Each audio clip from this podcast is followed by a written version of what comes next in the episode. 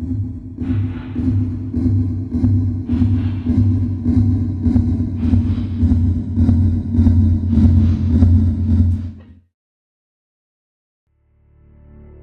Eta Carinae star system does not lack for superlatives.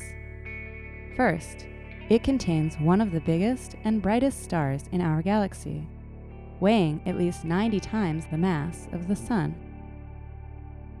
It is also extremely volatile, and astronomers expect it will have at least one supernova explosion in the future.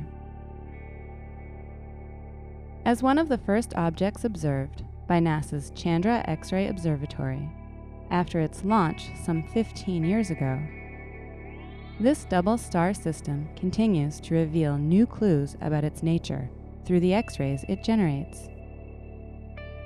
New Chandra data are helping astronomers better understand how the two stars in Eta Carinae interact with one another through powerful winds blowing off their surfaces.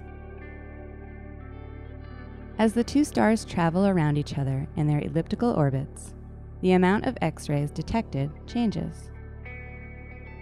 This gives astronomers clues to what is happening between these stars now and what may happen to this system in the future.